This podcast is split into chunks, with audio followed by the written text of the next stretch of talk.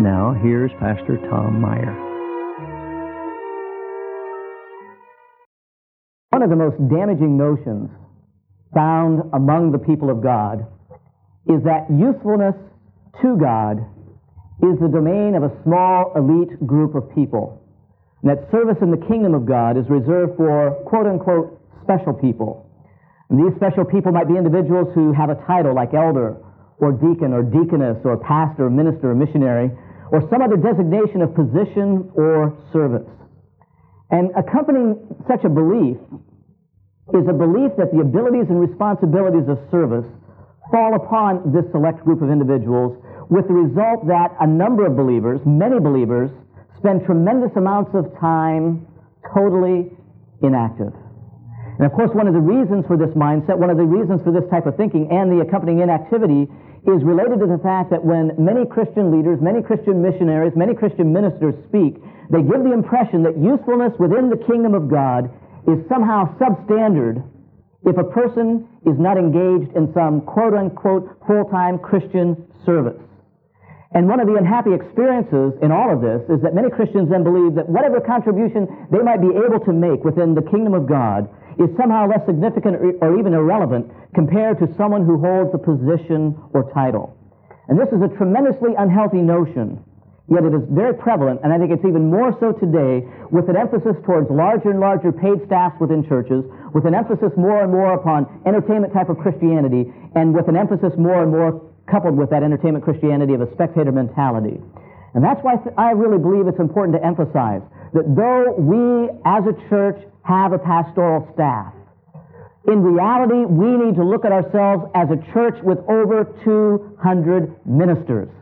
That is vital to see. That is essential to see that we are more than just a, a, church with a staff. We are a church of ministers so that everyone that is involved in this church is involved in ministry in some way, shape, or form. Everyone has a place of usefulness. Everyone has a place of importance within the kingdom of God as they are a part of this church. And the reason I mention this this morning is because the parable before us hits at the very heart of this issue.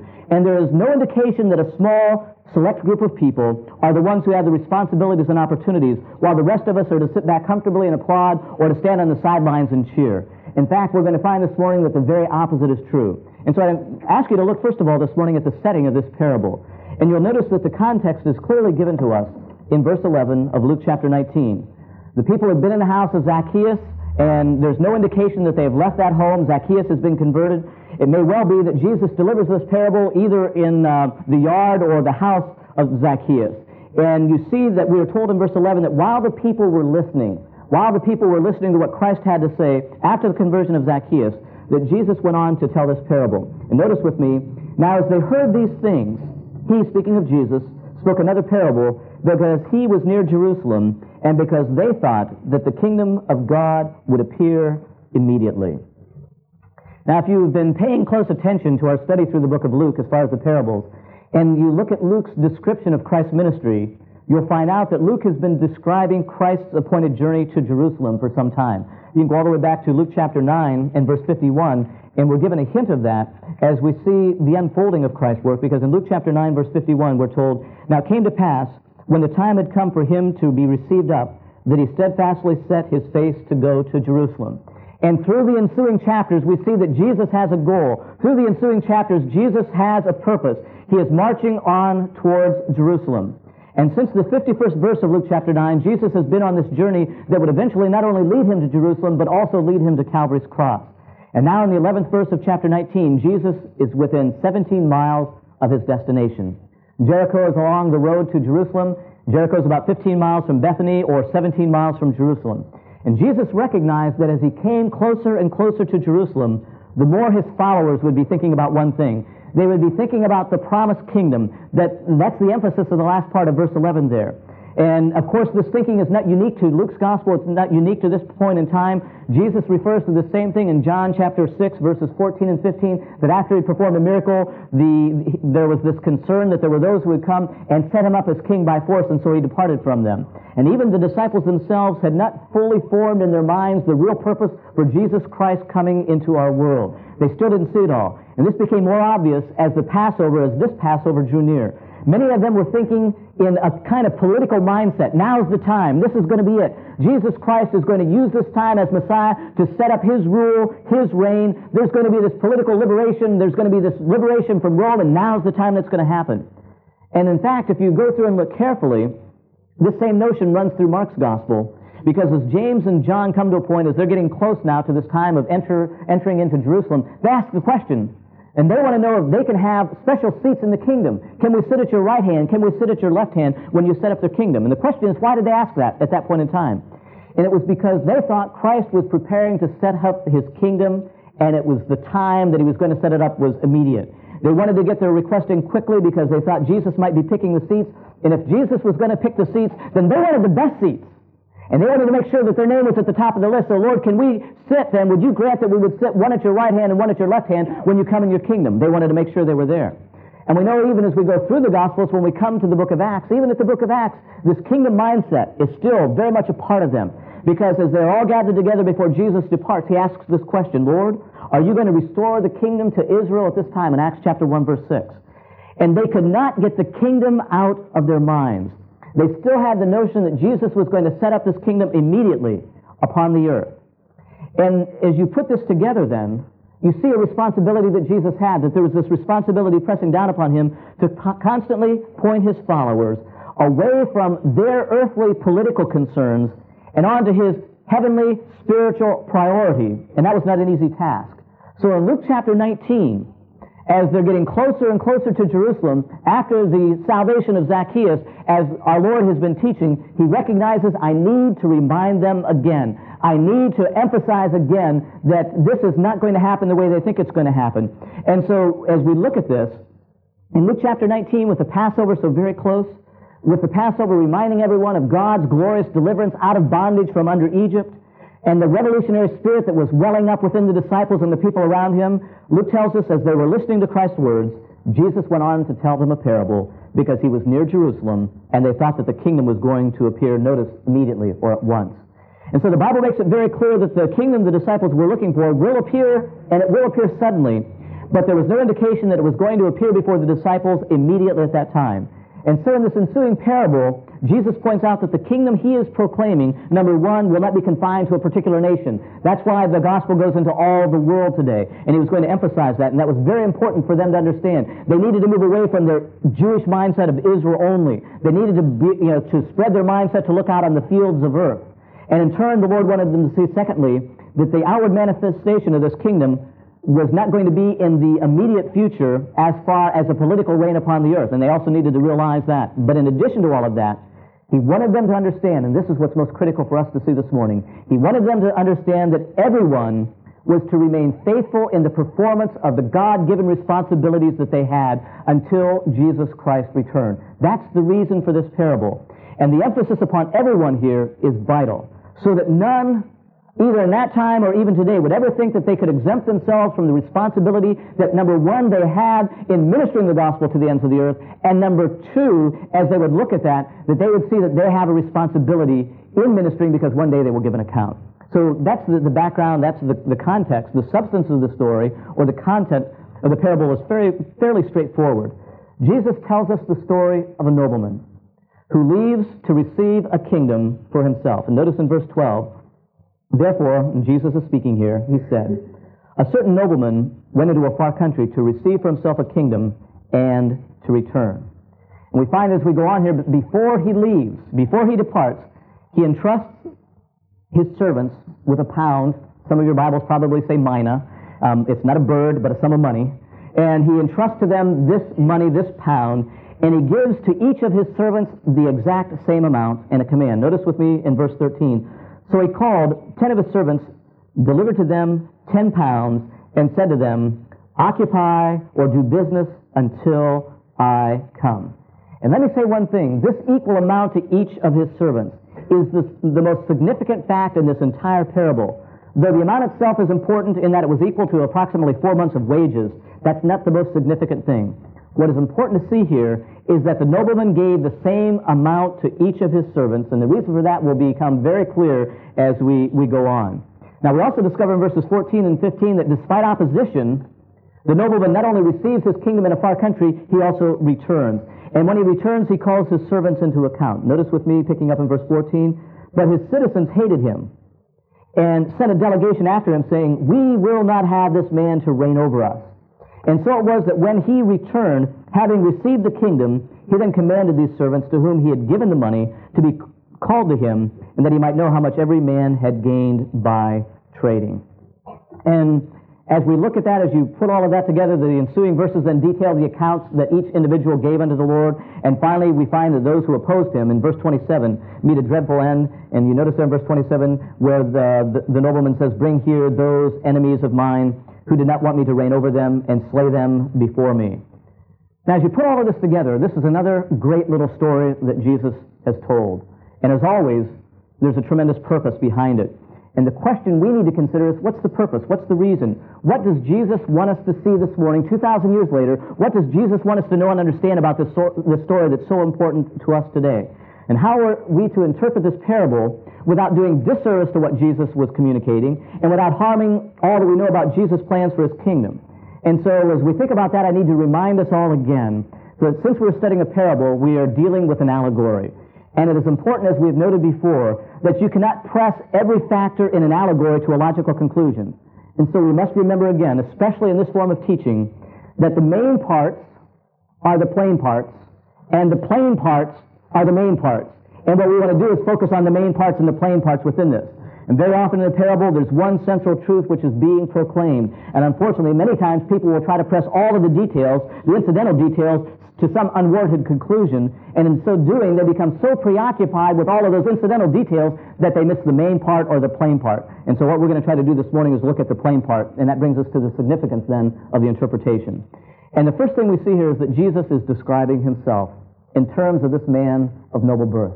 There is no greater one in all heaven or earth of noble birth than the one who is the King of kings and Lord of lords, the only begotten of the Father, full of grace and truth. There is no other one. There's no other name. There's no other name higher. There's no other person greater. He is the one of noble birth.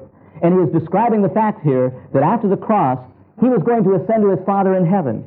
And from that place of kingly authority, he would receive this kingdom at his Father's right hand, and he would reign over the entire universe, and the heart of his work would be within the church named, by, uh, named according to his own name, the Church of Jesus Christ. And Jesus Christ was going to establish, if you like, his territorial jurisdiction from heaven. And this was something that Paul underscored as he wrote to those at Ephesus in Ephesians chapter 1 as he focused on what Christ had accomplished through his resurrection and ascension back to the Father's hand. And I want you to listen to what Paul had to say concerning that. In Ephesians chapter 1, as Paul speaks about that, he shares this heartbeat of what really went on concerning Jesus Christ's ascension back to the Father. Because we read this in Ephesians chapter 1, verse 20, that which he worked in Christ when he raised him from the dead and seated him at his right hand in the heavenly places, far above all principalities and powers and might and dominion and every name that is named not only in this age but also in the age to come.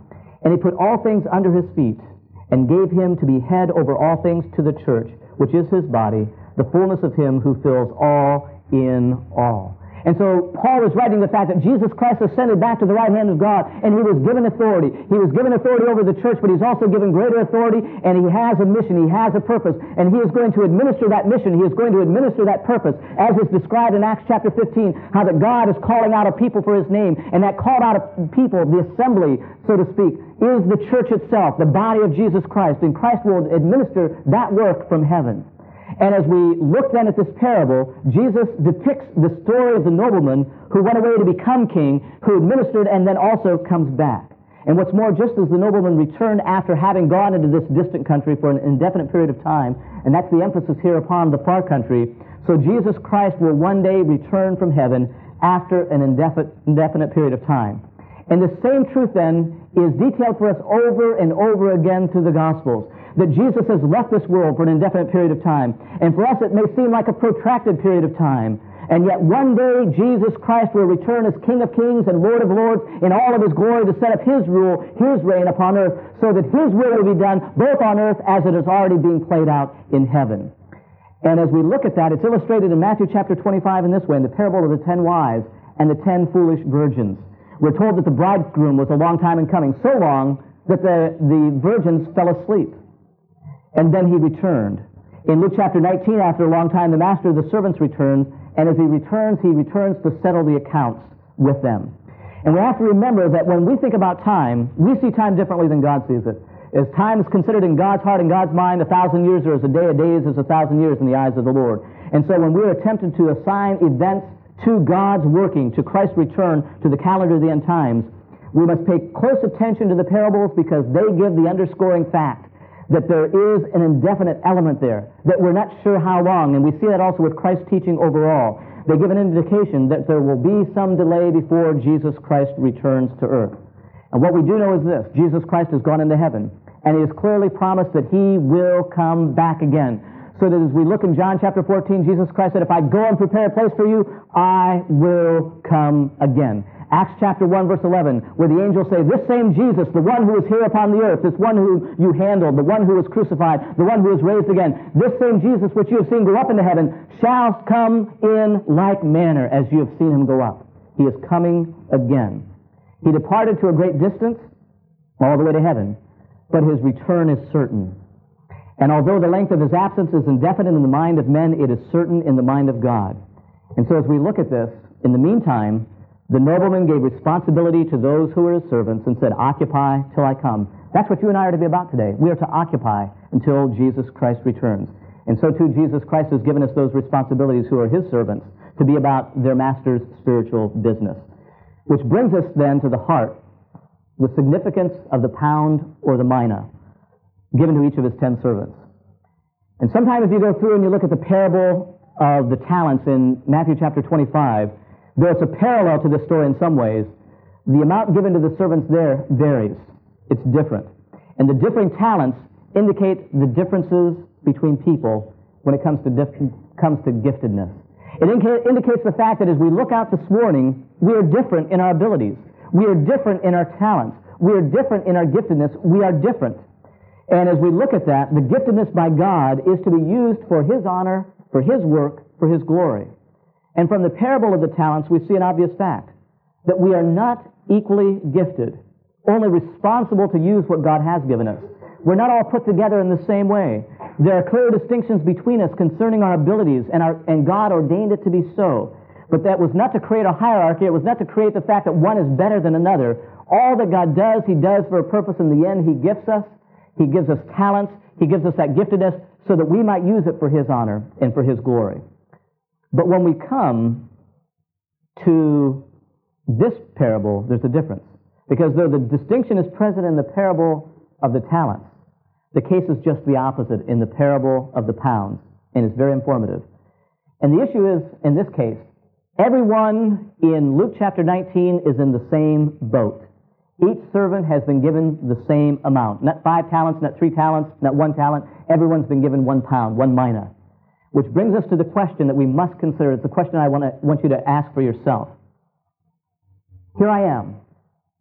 I am a servant of the Lord Jesus Christ. And next to me are other servants of the Lord Jesus Christ. And in this room, there are many servants of the Lord Jesus Christ. And throughout our world, there are multitudes of servants of the Lord Jesus Christ. And we're all different. We're all different in terms of background. We are different in terms of ability, different in terms of talent. We are different in terms of our giftedness. So what is it that Jesus Christ has given to each of us here this morning as followers of Jesus Christ that is without distinction, that is without ability, without talent, any distinctions in any of those areas? What has Jesus given to every follower and that every follower is responsible for and is exactly the same? What is that this morning? What is it that you have been given, that the person next to you has been given, that everyone here is a believer in Jesus Christ has been given, that everyone in the world that is a believer in Jesus Christ has been given, and that they're responsible for? What is that one thing? It's the gospel of Jesus Christ. It is the good news of Jesus Christ. We have been all given the same measure of the good news because we've all been saved by the Lord Jesus Christ. And we are responsible for that which He has given us, and that's what He's given us. Jesus has given each one of His followers the gospel and we are responsible to invest that capital investment in us in kingdom business. It's a capital investment which in turn He has provided for every one of us. So when we look at Matthew chapter 28 and we're told to go into all the world, We go into all the world because all authority in heaven and earth has been given to Jesus Christ, and we are to go and to make disciples in every nation. We are to go forth. Why? Because Jesus Christ has invested His life in us. He has invested, so to speak, His capital in us. He has given us His gospel. Now we are to go and we are to tell and we are to share. That's what this is all about. And that means that when you think of being a servant of Jesus Christ, when you think about having a pound or a mina, as it were, placed in your hand, Think of the good news of the gospel that has been given to you. To you, whatever your name might be, and to you, wherever you might live, and to you, whatever your talents might be, Jesus has exclusively given to you the responsibility and opportunity to share His good news, the good news that you know, the good news that has set you free. He has given you personally the responsibility to share that gospel message with others. It's that simple. And that's why Jesus takes this story of ten servants, ten being the number here of totality, and points out that we're all given the same amount. And though we differ in our talents, though we differ in our abilities in respect to the gift of the gospel, we are identical. And so the good news that he leaves with us, his servants, has been given so that we might invest it while he is absent. So that there will be a favorable return when he comes back again. Do you see that? Do you see the picture here? Do you see how uh, such a glorious picture it is of what God has called us to? He's made it so easy. He's made it so plain. I've given you the gospel. Now you're responsible for that. And I want a return on my investment in your life. And you will give an account when I come again. The good news is His Word. The Word contained in Scripture. The Word that is quick and powerful and sharper than any two-edged sword. It's the Word that we proclaim. It's the Word that we are to scatter. It's the Word to which we are to live out and it was never ever intended to be our own personal private possession saying mine. It's never been intended for our own personal enjoyment. And when this truth really grips my heart, I will be different. And I really believe when this truth really grips the hearts of everyone here this morning, then we will be different.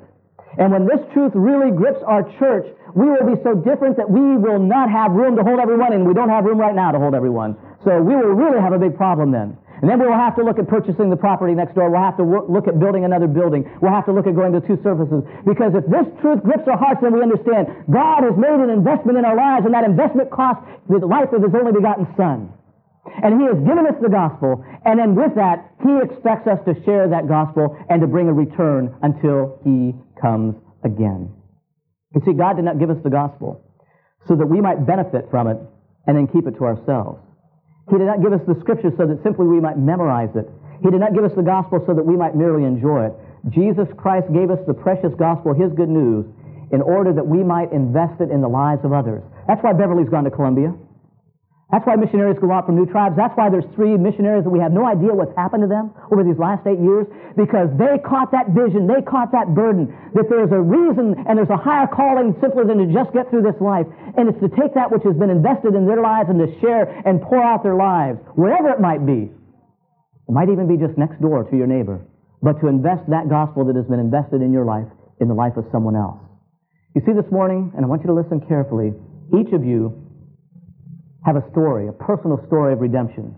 Your story of redemption is different than my story of redemption as far as how it all unfolded.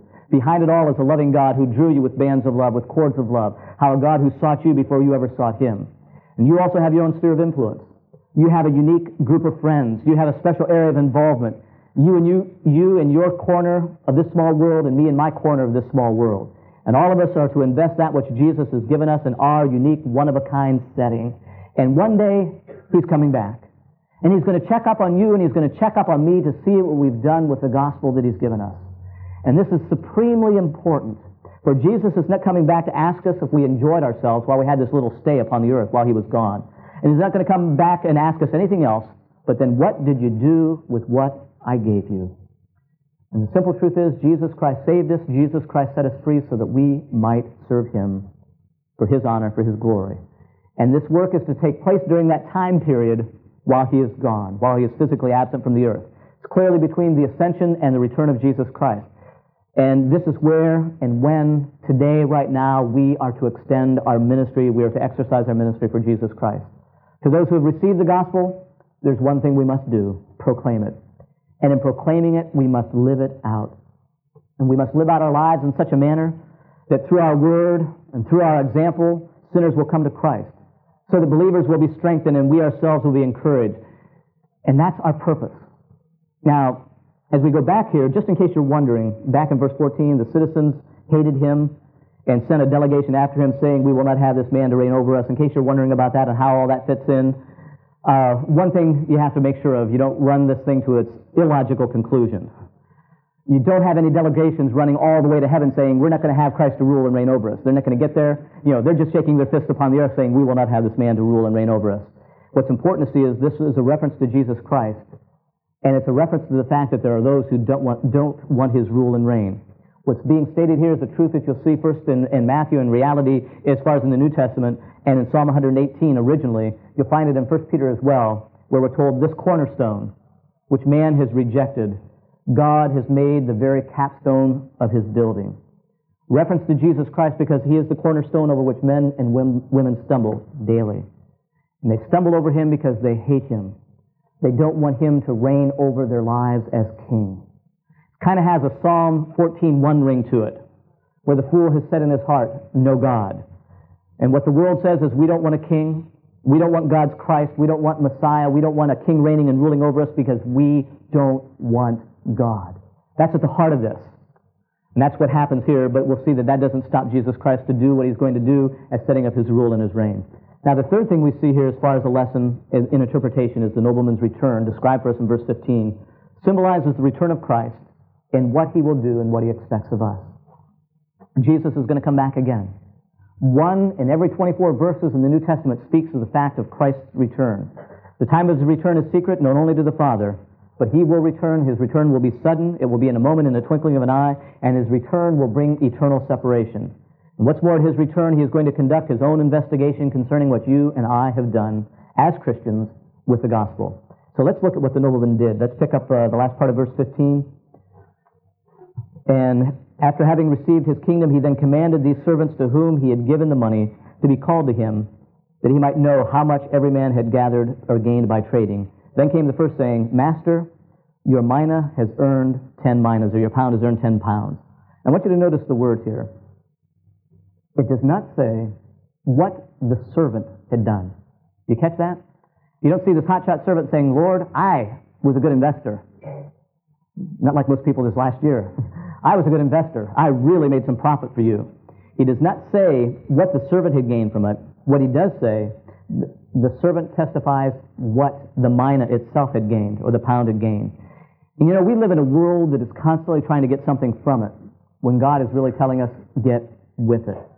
One day, Jesus Christ is going to check to see what we gained with what he has given us. The work is the work of the Word. The power is in the gospel, not in our ability even to communicate the gospel. And there's something here that's so very important for us to learn. I think too many of us think, I can't do that. I can't share the gospel. I don't have the right training. I don't have the right understanding. I'm not good. I'm not really good at communicating the gospel. I don't think I have enough ability. I don't have the training. After all, I can't preach. I can't stand up there and do what other people do. I can't stand up there and share. And we can't put it all together like so and so has put it together. And you know what? That's not even important at all this morning. The issue is that you and I are just to do it because the power is in the Word itself. The power is in the gospel. The power is in the good news. And I, I think that was underscored for me a number of years ago when I was talking with a missionary from South America. And this missionary had led a man to the Lord who could not speak. And this man had a burden of sharing the gospel. And he didn't have a clue. What am I going to do if I can't speak? You know, he knew a little bit of sign language, but that doesn't help for everyone who doesn't know sign language. So what was he going to do? And this man finally decided one day that he was going to stand out in a busy intersection. And he was going to stand there and he was going to te- testify and give forth a message to everyone who would pass by. If you've ever been in South America, you can then probably visualize here's a street corner that doesn't have a light because at least when I was in Bolivia, there were no lights. You just, whoever blew the horn first got through the intersection. That's how it worked. I was with a missionary didn't have a horn and he would just oh, put his head out the window and yell beep, beep, and it didn't work. Um, but here's this man who sta- would stand there and he got a cross. And all he would do is this. He would point up into the heavens, point down to the cross, and then point into his heart. And what he was saying is, the one who is in heaven came down to earth to die on the cross, and he is in my heart. He was using the pound, the mina, the gospel that God had given him, and he was communicating it in his way, in his setting. And that's what we are asked to do because the power is not in us, it's in the gospel. The power of God is in the gospel of Christ, not in us. It's not our trickery, it's not our sales techniques, it's in the power of God, taking the Word of God by the Spirit of God and placing it into the heart of the individual, bringing forth fruit unto salvation. That's what it's all about. We don't need to be powerful people in ourselves because the power is in the Word itself. We need to, we need to recognize we have a powerful gospel. We need to be weak people in order that we and others may understand that the power is in the gospel and not in ourselves. We need to be channels. As the hymn talks about channels only, with all thy wondrous power flowing to us and flowing through us every day and every hour. That's what it's all about. And so that whether you're washing dishes, whether you are at work, whether you're a teller at a bank, whether you're signing your name as an attorney, whether you're diagnosing as a doctor, whatever it is, every day and every hour, the work of the gospel is to go through you and through me. So the first one that came back and said, Your mina has earned 10 more. Again, what earned the more? The mina, the gospel. Every word is important here. What does the work? It's the gospel itself. The, the servant doesn't say, Hey, I'm a hot shot. I took this one and it increased to uh, uh, 10. Now we have 11 here, a 1,000% growth factor. It's not the case at all. So, and then the, the next one comes and says in verse 18, Your mina, your pound has gained five. The response to the first, Well done, you good and faithful servant, take charge of 10 cities. To the second one, in like manner, take charge of five cities. But I want you to look at this third fellow in verse 20. This guy comes up and says, Sir, and watch carefully here, Master, here's your mina, which I have kept and put away in a, a napkin or a handkerchief. We'll get to what that is in just a minute. And you might be thinking, well, wait a second now. You know, there are 10. How come we only see three? Well, Jesus didn't want to go through all 10 he didn't want to waste everyone's time by going through the ten accounts. Instead, he takes the three that give forth the message that he wants to communicate at this point. The first servant steps up and says, Lord, Master, your mina has gained ten. Second announces, Your mina has gained five. The final servant discloses, I haven't done anything with your mina. I haven't done anything with this. And the point that Jesus was wanted to drive home here is very clear. This fellow missed the boat altogether. And this fellow may be like so many Christians today. And what's really amazing to me in this situation is how this servant tries to justify his indolence, his laziness. Notice in verse 20, or excuse me, verse 21, he said, For I feared you because you are an austere man. You collect what you did not deposit, you reap what you did not sow. And notice in uh, verse 22, and then he said to him, Out of your own mouth I will judge you, you wicked servant. You know, it's strange but he's the only one that brings into account anything about the character of the master. They're all working for the same master, but only one comes up with the stuff about, you know, I know how you are, you're an austere man, and you, you take up that which you didn't sow, and so forth and so on. And I really believe it's because he didn't really have a leg to stand on. He's trying to justify now, because notice the, the nobleman's response. He says, well, you know, why don't I just judge you according to your own words? If that's the case, if you thought that's the way I was, then why didn't you at least go out and take your money then to the lender bench where you could earn interest? I mean, if you were afraid of me, and you're such a smart guy, then you would have at least earned interest with my money until I came back. The fact of the matter was, this individual was a sham, and what he said was untrue. He did nothing with the pound for himself, nor did he do anything with it for anyone else. And what he wraps this pound up in is so very, very interesting. It says a napkin, it means a handkerchief. But if you look and you study it out, it's a special kind of handkerchief. You ever notice, you know, when it's real hot during the day and somebody's working, they'll take and they'll wrap a handkerchief around their head. You know, now we have things fancy. You know, we've got sweatbands with Nike on them or anything. But it was, you know, this was a first century sweatband, is all it was. And he says, you know, I've wrapped it up in the sweatband. And the master's got to be thinking, you did what? And you didn't do anything with it. And you wrap it up in something that signifies that you're a hard worker? You know, that's what he's saying there when he's saying, I, I wrapped it up in this nap- napkin. You know, this was a sweat cloth, but there was no sweat in the cloth because he never did anything at all. And so this in reality was a no sweat situation except for the responsibility and the pressure this guy's starting to feel. Because to wrap up this coin in what was used to wipe sweat from the brow during the heat of the day when the person was working, when this servant had never done anything, was the epitome of someone who had done nothing in his life. And he's like the one who professes faith in Jesus Christ and then thinks, you know, the Lord requires too much of me. I'll give him this much but not anymore. You know, over the years I've heard people say, well, Jesus is such a hard taskmaster. He makes demands that I don't want to respond to. You know, he wants to take out of some things in my life that he never put in. You know, he wants to take out sin. He wants to take out some of those pleasurable things that I like. He wants to take out self. And I don't like it one bit. And that's what this individual looked at his master like. And these type of individuals think that sacrifice of ease, of comfort, and pleasure makes you a loser, when in actually, in actual fact, they make you the winner. Now let's get back to the story then. What happened to this man? We find here that the nobleman took the pound away from the servant. He gave it to the guy who had ten. And the people said, That's incredible. The guy already has ten. Why give him some more? And you see that in verses 24 and 25. And here's what Jesus says then. Here's the deal. Whoever makes full and faithful use of all that I have given them will receive further opportunities and further blessings, and will receive a rich welcome when they enter into the kingdom of heaven. However, he who neglects the task and doesn't use what I give him will himself become spiritually impoverished and will appear before the judgment bar of God poor and naked on that day. The commentators do not agree with whether this was a believer or not. All I can say is one thing. If he was a believer, this guy is on very shaky ground. I believe he meets the description of the person found in 1 Corinthians chapter 3, where Paul says this individual is saved yet so as by, by fire. That's it. He just makes it in by the skin of his teeth.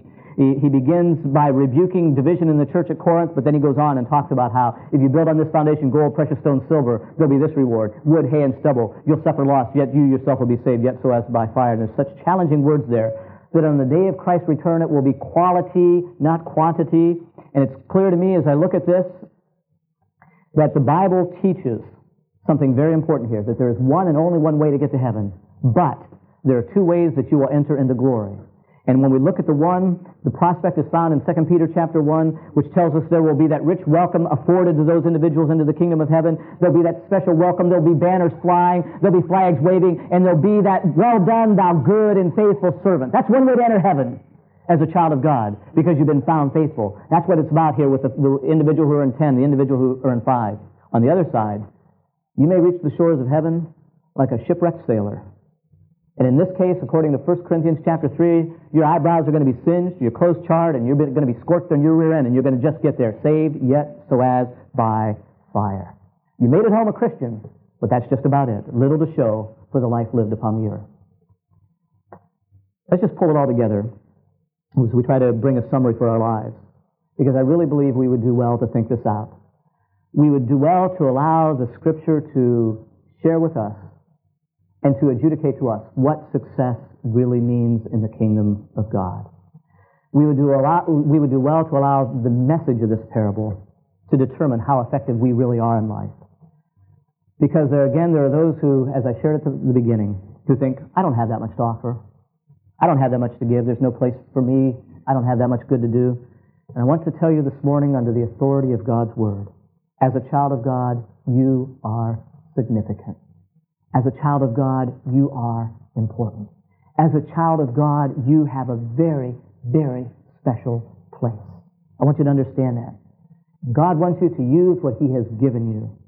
And so don't be beguiled into thinking you can't be useful in service. Don't be beguiled by those who would tell you you have nothing to offer. All of us have something to offer because all of us who have received the gospel have something very precious to give. In our homes, this place, our community, and our world are places for investing the capital of the good news of the gospel of Jesus Christ that God has given to us. And so there are two thoughts here. We'll wrap them up very quickly. There's a distinction that this parable reveals. The thing that should spur us on, I believe, is the frightening end of the story back in verse 27. It is in reference to the day when it, the enemy is cast out from the presence of Christ forever. Loved ones, the fact of the matter is this that one day God will discriminate between faith and those who had no faith. God will discriminate between the wise and the unwise, the saved and the lost. And it will be over. It'll be done. Whether that was your next door neighbor who had hundreds of opportunities for you to witness to, or whether it's that one in, in, in Colombia or South America or in Africa, wherever it might be, that may have only just briefly heard the gospel message. The second thing here is the devotion this parable invites. I trust this morning that you'd like to be devoted more to Jesus Christ. I would. I mean, wouldn't it be great to live out the truth of 1 Corinthians chapter 6, where it says, You're not your own, you're bought with a price, therefore glorify God in your body and your spirit, which are His. That we're not our own, that we're His. Wouldn't it be great that one day, when this is all over, all of the hurry and the scurry, all of the activity, all of the energy, all of the heartbreak, and all of the joys, when it's all over, and we stand before the King of Kings and Lord of Lords, wouldn't it be great to have the King of Kings and Lord of Lords there in front of us and say, Well done, thou good and faithful servant?